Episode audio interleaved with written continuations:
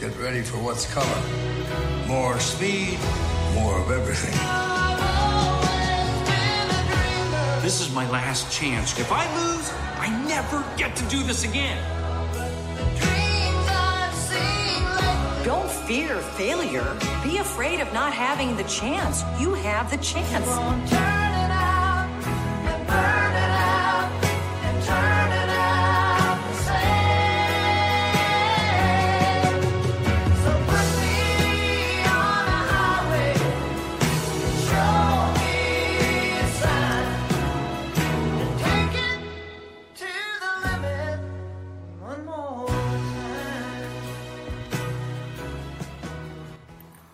Good morning. We are so glad that you are worshiping here with us at West this morning. Uh, we are in the middle of a series on NASCAR. I understand that we're split about 50 50. We have about 50% of the people that are NASCAR fans and 50% of the people that aren't. So it's an interesting series. And frankly, I know zero about NASCAR and my ignorance of the sport showed last Sunday. So hopefully today I won't, you know, reveal any more inconsistencies or things that I don't know. My name is Andrea Smith. I'm the pastor here at West. And if you're worshiping with us for the first time, or if you are new to West this morning, we extend a very special and warm welcome to you. We have a welcome tent out front, and we would love for you to let us know that you are worshiping with us. We will not inundate you with uh, propaganda, but we would like to know that you're here. For those of you worshiping with us online this morning, we extend a very special welcome to you. Today is a, a special day. We're going to do something a little different different later on in the service.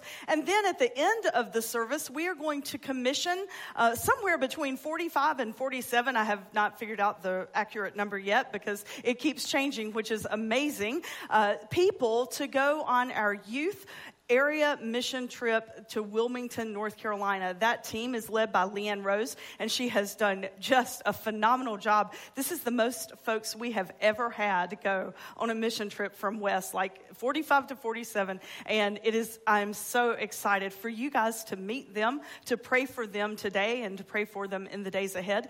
And actually, it's really cool that today's message is about the blue flag in NASCAR. And how many of you have heard of the blue flag that waves in a NASCAR race? Will you clap? How many of you knew that there was no, you know, you, you had no idea that there was such a thing? It's not a, a you know, real popular flag. You start with the uh, white flag, right?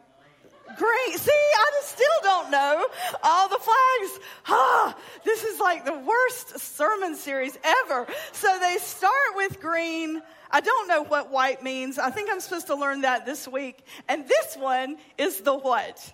End, yes. And so thank goodness this message series ends in two weeks, uh, and I won't have to stress out about this anymore. But the blue flag is the flag that is waved if you're basically in the race and you're not having a very good day. It means that you are going so slow that you are getting ready to be lapped. And it means basically move out of the way. Now, it's called a courtesy flag. So if you see the blue flag, you don't have to move over, but it's a good idea because it means that, like I said, you've been lapped and the leaders are, are needing to get past you. And so, you know, I'm not, clearly, I'm not a race car driver, but I can imagine what would go through my mind if I am racing and all of a sudden I get the blue flag and I realize, you know, that I'm like last and I'm really not doing well. What would I do? You know, we all face blue flag moments in our lives every day. We believe that we're on this thing called a race of life. That analogy is used over and over in scripture that uh, life is a journey, that it's a race, that we're competing for a prize. And so this morning, I want us to think about what is the prize? What does winning look like? So I want you to ask yourself that in your own lives right now. What does winning look like? If you're retired, it'll be different than somebody who perhaps is in the working world, or for somebody who's in school, getting ready to go to college, uh, getting ready to start back to school in about a month. You know, winning looks like different things for different people. So I want you to think about that for just a second.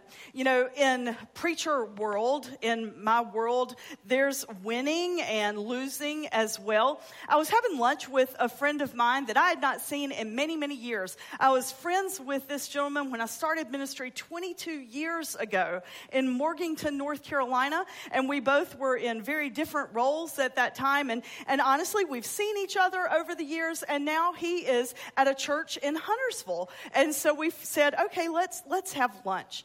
And we were sitting at lunch, and he has apparently followed West's story. West, if you're new to West, we are almost seven years old on September, the second weekend in September. That's when we were born out of Williamson's Chapel, United Methodist Church. And then a couple of years after we launched, we, per United Methodist standards, had enough people to become what I call a legit church. I'm sure there are fancier words to use for that, but I call it a legit church. So we became West United Methodist Church. And we're uh, three and a half, four years old. Now, Paul, my friend, had been following our story, and he's always served in sort of a mentor role with me. So he said, Okay, Andrea, so let's get real. He said, You know, you know how this thing in the Methodist Church works, right? It's called the itineracy. And what that means, if you are new to Methodism, is that pastors like me are appointed to a church a year at a time. And, you know, you are at the the prayerful consideration of the bishop and the cabinet and your district superintendent, who is our boss. And they decide every year, in collaboration with the leadership of the church and with the pastor, if you should stay for another year. And every year, you, you're up for, you know, a new appointment. So Paul told me, you know, when you start new churches, you know, you're pretty much guaranteed that you're going to be there for a little while because new churches need stability of pastor and all that kind of stuff. He said, but, you know, so let's get real. You've been there seven years. West is stable. You know, you're doing fine. You're doing great stuff out in the community. So what's up and what's in it for you? What does winning look like for you, basically, was the question that he was asking me. And, you know, in the moment, I gave my, you know, normal answer that I haven't really spent a lot of time thinking about and, you know, planning whether or not this is the right answer. But I said, you know, I'm happy. I'm happy there. And as long as the ministry is effective and I am effective, if I start tanking and nobody comes to church anymore, then they need a new pastor. But for right now, I'm really happy. And I would be happy there as long as the conference will see fit to leave me there. And he said, Okay, that's nice. Now, what do you really think? And that took me aback. You know, he was asking me, What does winning look like in my life, in my career? And it caused me to think. If you're the race car driver on the track and the lead car is coming up behind you and you get that blue flag and it tells you to move over, you know, it really means you're not winning. It means you're not winning so bad that you're probably close to last. And I imagine that there's lots of feelings and thoughts that go around that one of the Indy car winners, and I will not massacre his name this morning, but uh, he gave an interview about the blue flag, and he said, "You know, it's a courtesy flag. You don't have to, you don't have to heed it, but, but most of the time drivers do, and it requires humility. It requires knowing that you know what, I'm not going to win." So, right now, in this moment, I need to care about somebody else's race other than my own. And that's what I want us to think about this morning for a little while. What would it mean in our lives if we had blue flag moments and we cared about other people's races more than our own?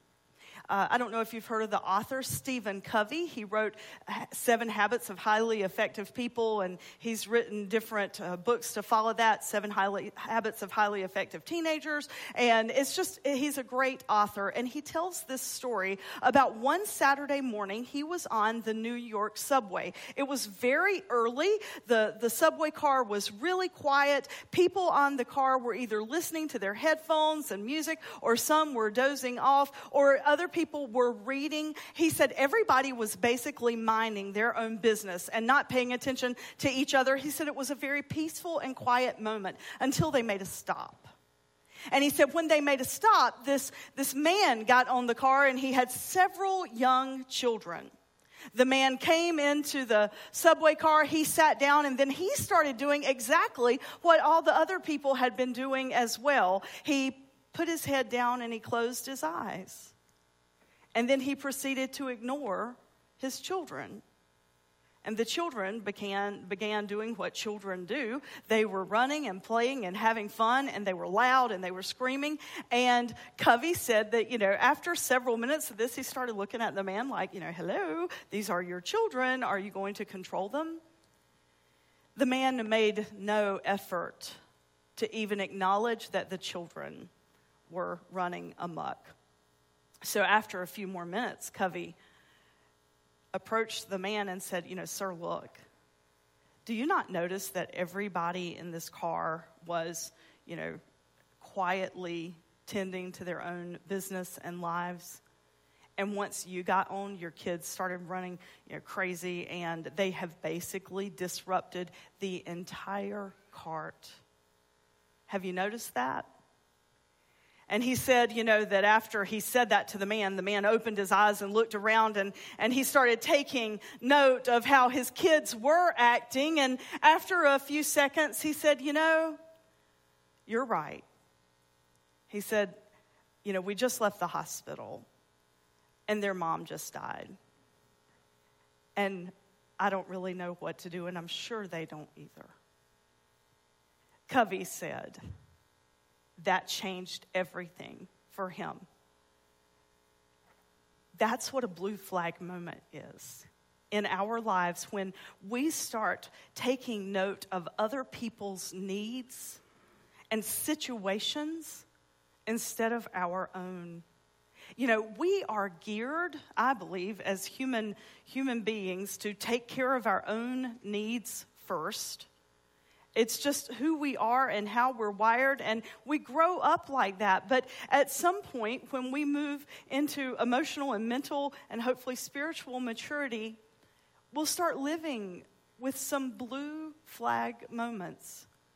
And we'll start realizing that everybody else in this thing called life is racing just as hard as we are and if we want to live lives, if we, you and I, want to live lives that are full of joy and peace, then I, I, promise the way that that happens is not by acquiring more wealth, more stuff, higher positions. It's by living blue flag moments and starting to pay attention to other people instead of just ourselves.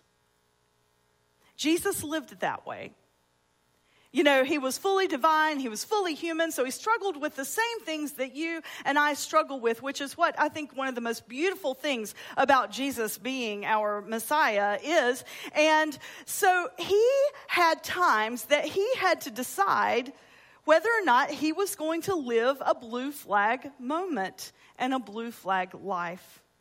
Jesus actually lived a life of always giving up his privileges. So he's Jesus, right? Fully divine. So he could have anything that he wanted. He could do whatever he wanted. He lived his life giving up that privilege. That's what it means to live a blue flag life.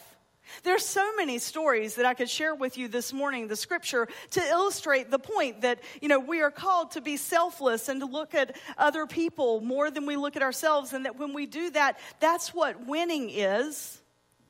It goes back to that question that I asked at the beginning what does winning look like for us? But Jesus, instead of just saying it, and he said a lot of stuff that's recorded in the New Testament, but instead of just saying it, he lived it over and over and over again.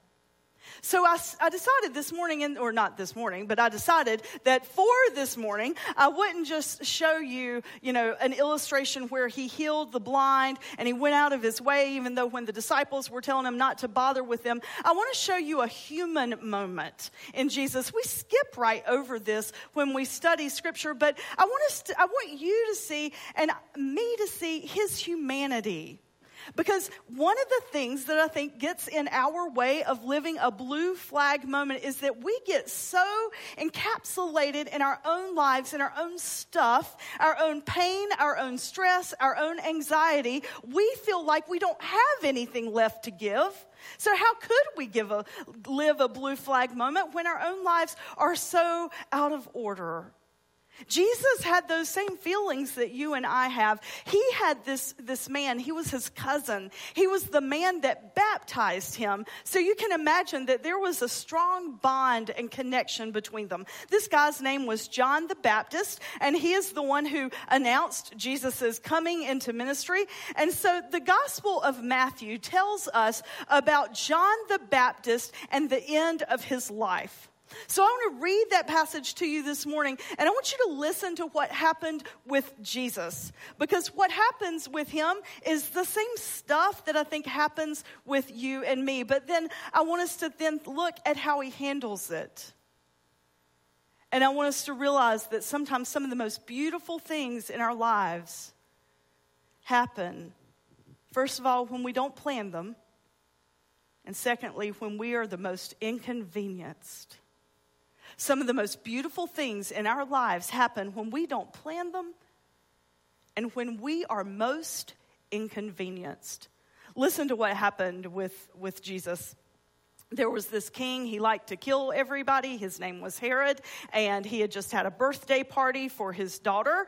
And uh, his daughter danced, and she pleased the king. And so he said, You know, I'm so happy for you and happy with you. What would you like? What kind of birthday present would you like? And, you know, typical birthday present, I guess, back then was she decided that she wanted John the Baptist beheaded. That was her birthday gift that she requested from her father. So we read in chapter 14 of Matthew. King Herod was grieved, yet out of regard for his oaths and for the guest, he commanded it to be given. He sent and had John the Baptist beheaded in the prison. The head was then brought, this is impressive, another neat birthday present idea for you. The head was then brought on a platter and given to the girl who brought the head to her mother because her mother actually was the one prodding her to make that request. Now, then, John the Baptist disciples, he had disciples just like Jesus did. John the Baptist disciples came and they took the body and they bur- buried it. And then they went and told Jesus. How do we feel when people that we are close to dies? I'll never forget when my stepmom, who was my mom for over 20 years, uh, had a heart attack or a stroke, actually, and she was in Frye Hospital and she was not doing well. She was on critical, critic, in, in critical care on life support, and the doctors were telling us that they didn't know if she would make it or not make it. And my dad had been keeping vigil by her side and, and our family. And uh, after I left, I went to go to the bank. My dad found that that that needed to be done. And after sitting in that hospital room for like two days waiting to see what was going to happen, when I went outside, you know, everybody was bustling about their normal business. And I'll never forget being struck in that moment, realizing that life goes on. No matter where we are in our own tragedies and where we are in our own grief, everybody else's life still goes on. I'll never forget being struck by that. And then, you know, when we do experience grief and loss in our lives, I mean, it, it grips us, it cripples us, right? Well, Jesus was experiencing that grief. This was one of his best friends. This was the man that baptized him. And so here, these other followers come and they tell him, you know, look, John's dead. And Herod delivered his head on a platter. Hear what Jesus did after that. When Jesus heard this, he withdrew from there to a boat, in a boat, to a deserted place, and he went by himself. But when the crowds heard it, they followed him on foot from the towns. When Jesus went ashore, he saw a great crowd, and he had compassion for them, and he cured their sick. And this is the part that I think is the most beautiful about this passage because you see, keep in mind, he left. He left on a boat by himself. He did not want the crowds to follow him. He didn't want to have to worry about healing anybody or curing the sick or doing any miracles. He just wanted to go grieve the loss of his friend. So he gets on a boat, he goes to the other side all by himself, and then he notices when he docks on the other side, well, guess what? These people are are determined, and they followed him. They walked all the way around the lake to get to the other side. And we read that he had compassion on them. Even in his own grief, he had compassion. And so he cured the sick. When it was evening, the disciples came to him and said, This is a deserted place. Jesus was probably like, Yeah, that was the whole point. I was trying to get away from everybody. And the disciples say, The hour is late. You need to send the crowds away. They need to go into the villages and they need to buy some food for themselves. And Jesus said, There's no need for them to go away. You feed them. Now, then we can go on and read about the miracle of the feeding of the thousands. And it was not just 5,000, it was probably seven to 9,000. But we i don't want us to get caught up in that miracle. I want us to focus on the fact that you know jesus could have walked away or he could have done what the disciples said which was okay go home now. I've given you all i've got. Go fend for yourselves. But he didn't. That's a blue flag moment. When we don't focus on what we need but we look around at what everybody else needs. I really do think that's one of the purposes of the local church I believe that we are here and we come together to, to grow in our own faith journey. I think we study scripture. I think we join small groups so we have, you know, accountability and, and grow deeper in our faith. But then I think we are called both individually and corporately to live blue flag moments. It's what our leader and our Savior did. And every time he did, amazing things happened. So, in a little while, there's like 35 teenagers that are going to give up a week of their summer and they're going to go to Wilmington. Now, you can say, oh, well, that's nice. You're going to the beach. Yeah, I know what this mission trip really looks like. Let me tell you just a little bit about this trip. Um, it's really hot there, first of all. And they get to, they'll, if they don't know this now, they'll be so excited after this message. Um, they get to wake up at like 6.30 or 7 a.m. They get to come down for breakfast, which I'm the cook, so I get to cook, which is funny because I don't really cook well. But um, surprise, uh, they get to come down for breakfast, and then by 8 o'clock, they're gone. And they're out on these work sites. And the Wilmington area mission, it is basically our community's version of Mooresville Christian Mission. So, what they have done is they have targeted individuals in their local community that need help. A lot of them are the elderly. And they need like wheelchair ramps or they need things fixed in their home that they just can't afford and don't have the resources to do. So this warm organization works with them to, to partner with youth groups. And there's this church in Wilmington that gives up their fellowship hall and their whole educational wing all summer long to let groups come for a dollar a day a person. Do you know how much we would have to spend to find housing for 35 to 45 people? It's a lot more than a dollar a day. That's all they charge us. They let us have free reign of their facility. I don't know many churches like that. And these teens, they're out all day long and they're working in the heat. Now, we do take care of them and we have Gatorade and water and all that kind of stuff, but, but they are living blue flag moments. They are choosing not to do what's fun, they are choosing to give of their time for other people. We all have an opportunity to live blue flag moments. So today we're going to do something a little different. Uh, I wanted to show you a video of a life that's been filled with blue flag moments. Take a look.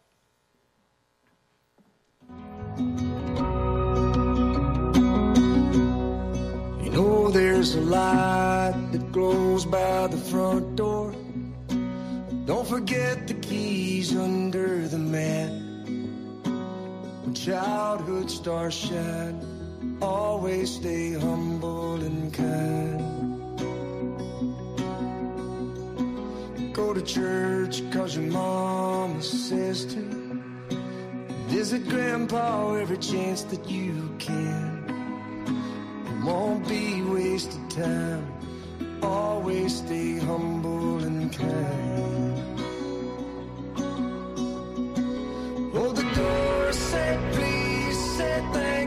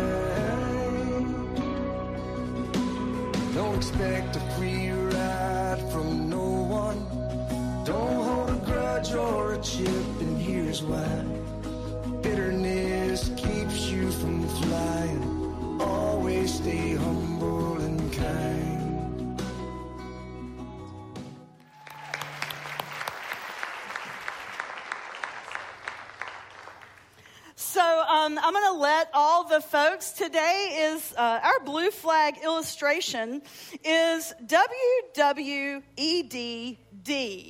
Oh, sorry.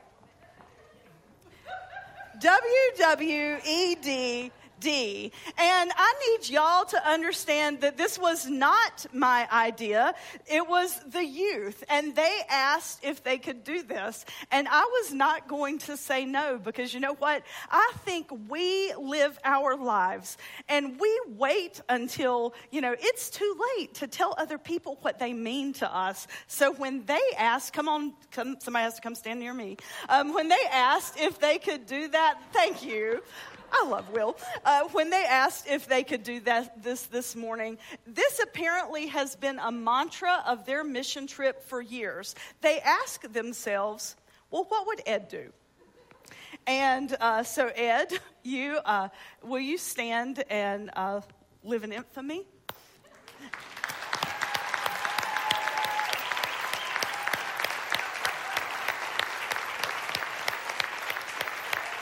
And Ed's family is here. Will y'all stand?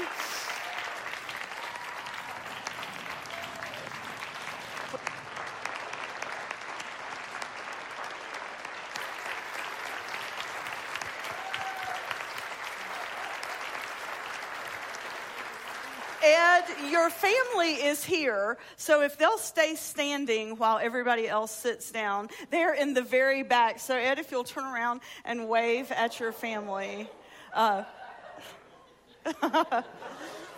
so, Ed is going to be one of the leaders of these, uh, this conglomeration of people, and Ava Ed has a special gift for you uh, for the trip this week. So, will you, uh, I guess, come to the front of the stage and Ava give it to him? It's to protect your head.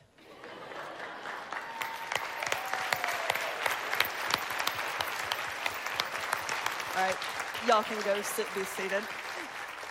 Thank you. Ed is 81 years old. You guys can go sit down. We'll pray for you in just a little while. Ed is 81 years young, actually, is what I should say. And uh, he is getting ready to go on the mission trip with these young people. You know, you don't have to be famous to live a blue flag life for the last, and Ed, I know you're not comfortable with us talking about you, so you're down there and I have a microphone, so I'm just going to do it for a minute.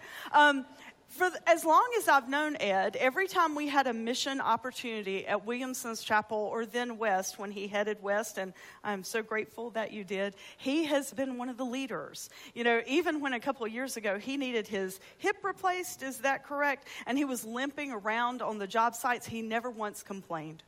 He just gave of himself and gave of himself. And Ed's so much so that teenagers, wanted to have shirts with your face on it. I mean, there's nobody clamoring for my face on a shirt. I want to let you know. So, um, you know, that's what a blue flag life looks like. So, in conclusion today, I want you to get out your cell phone and I want you to write down three things because I want you to remember to do these things. It really does matter. So I'm, I'm really serious. I want you to get out your cell phones. If you have been texting how boring this is all along, you've got it handy. And I want you to, to answer, ask yourself and answer these three things. Who moved over in their race for you? Somebody has moved over so that you can be who you are called to be and be where you are. At annual conference a few weeks ago, there's a new bishop in town, and you know, every pastor wants the bishop to know who they are because that means basically you can hopefully keep the appointment that you want and you're not you know ostracized. And so i was the stage manager for annual conference and during one of the breaks the bishop came up to me and said andrea west right? And i'm like oh how do you know? And um, it usually means I haven't turned in something on time or done something wrong. And uh, he said, I love what West is doing about discipleship. I love how there's lots of different ways for people to get involved, and there's interest groups and you know all that kind of stuff, and that it's it's a journey. And I'm like, how in the world do you know? And I didn't have to ask because he kept talking, and he said, Amy Coles was telling me and showed me your discipleship model. You know, Amy Coles didn't have to do that. For years, she has been someone in my life that has moved over and helped me and promoted my success and tried to get other people to buy into the vision of what a church like West can do in the community and the world. Every one of us have stories like that, have people that have moved over so that we can be who we are. So don't wait until you're asked to speak at their celebration of life service to tell them what they mean to you. In just a few hours, I'll join a family at Cavin-Cook.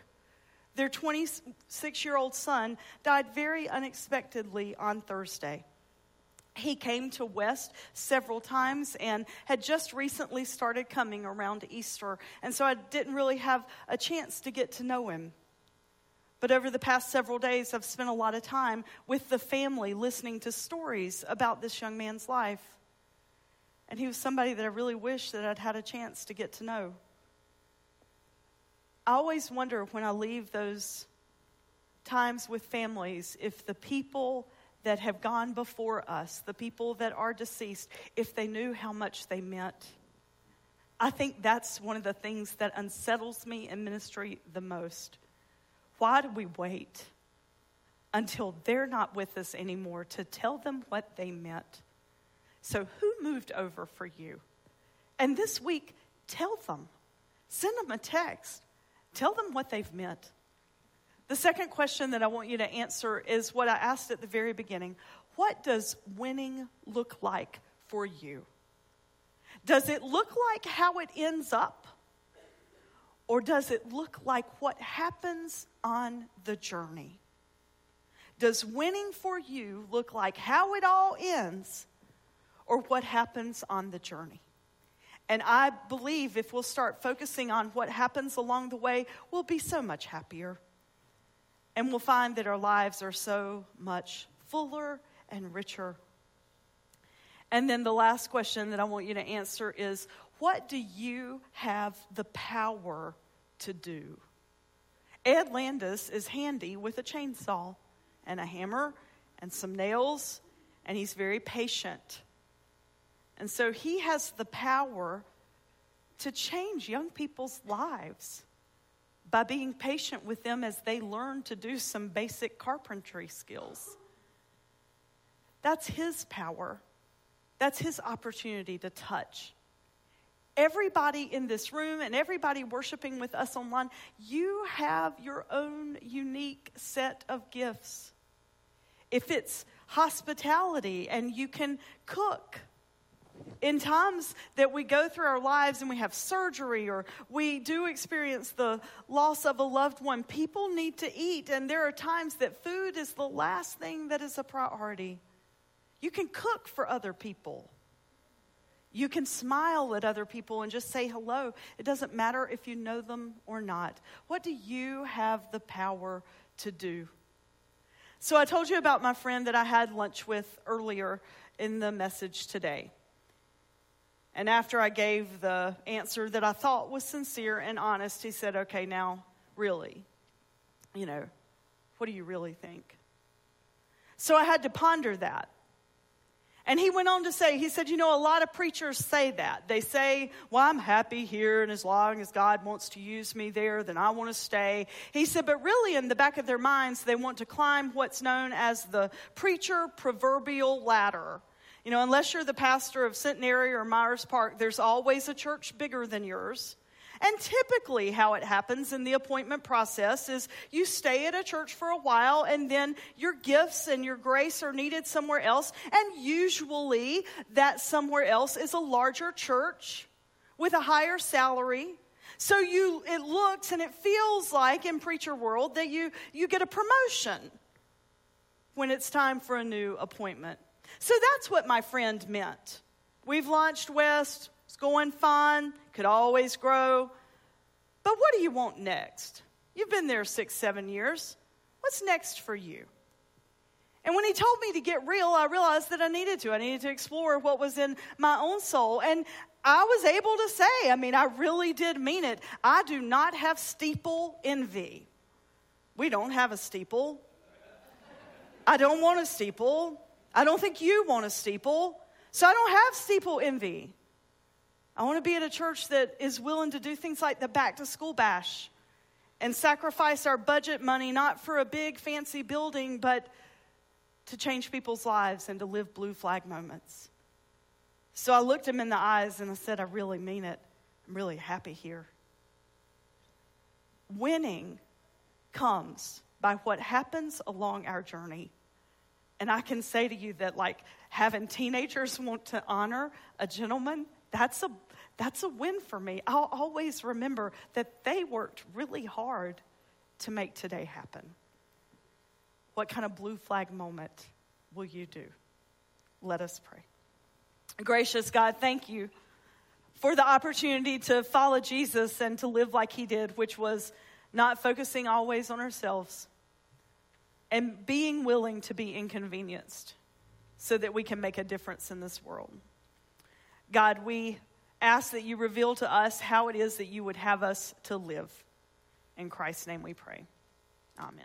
So I want you to do me a favor. If you'll take a seat and if the mission team will just stay where you are, I won't ask you to come back down here, but if you'll stay standing and if everybody else would just turn and look at them uh, and stare at them and make them feel really uncomfortable. I want us to pray for them and their leaders as they get ready to go be the hands and feet. I mean, you guys are, are given of yourself and you truly are living a blue flag moment. Let us pray. Gracious God, will you use the talents and the gifts and the resources that this team has to, to make a difference in the people's lives in Wilmington? But God, I also ask that you make a difference in our life and our hearts. When we look at others, may we see you. May they see you. And may they see you in one another. Bless them with safety and protection and traveling mercies. In Christ's name we pray. Amen. Give them a huge hand as they get ready to go.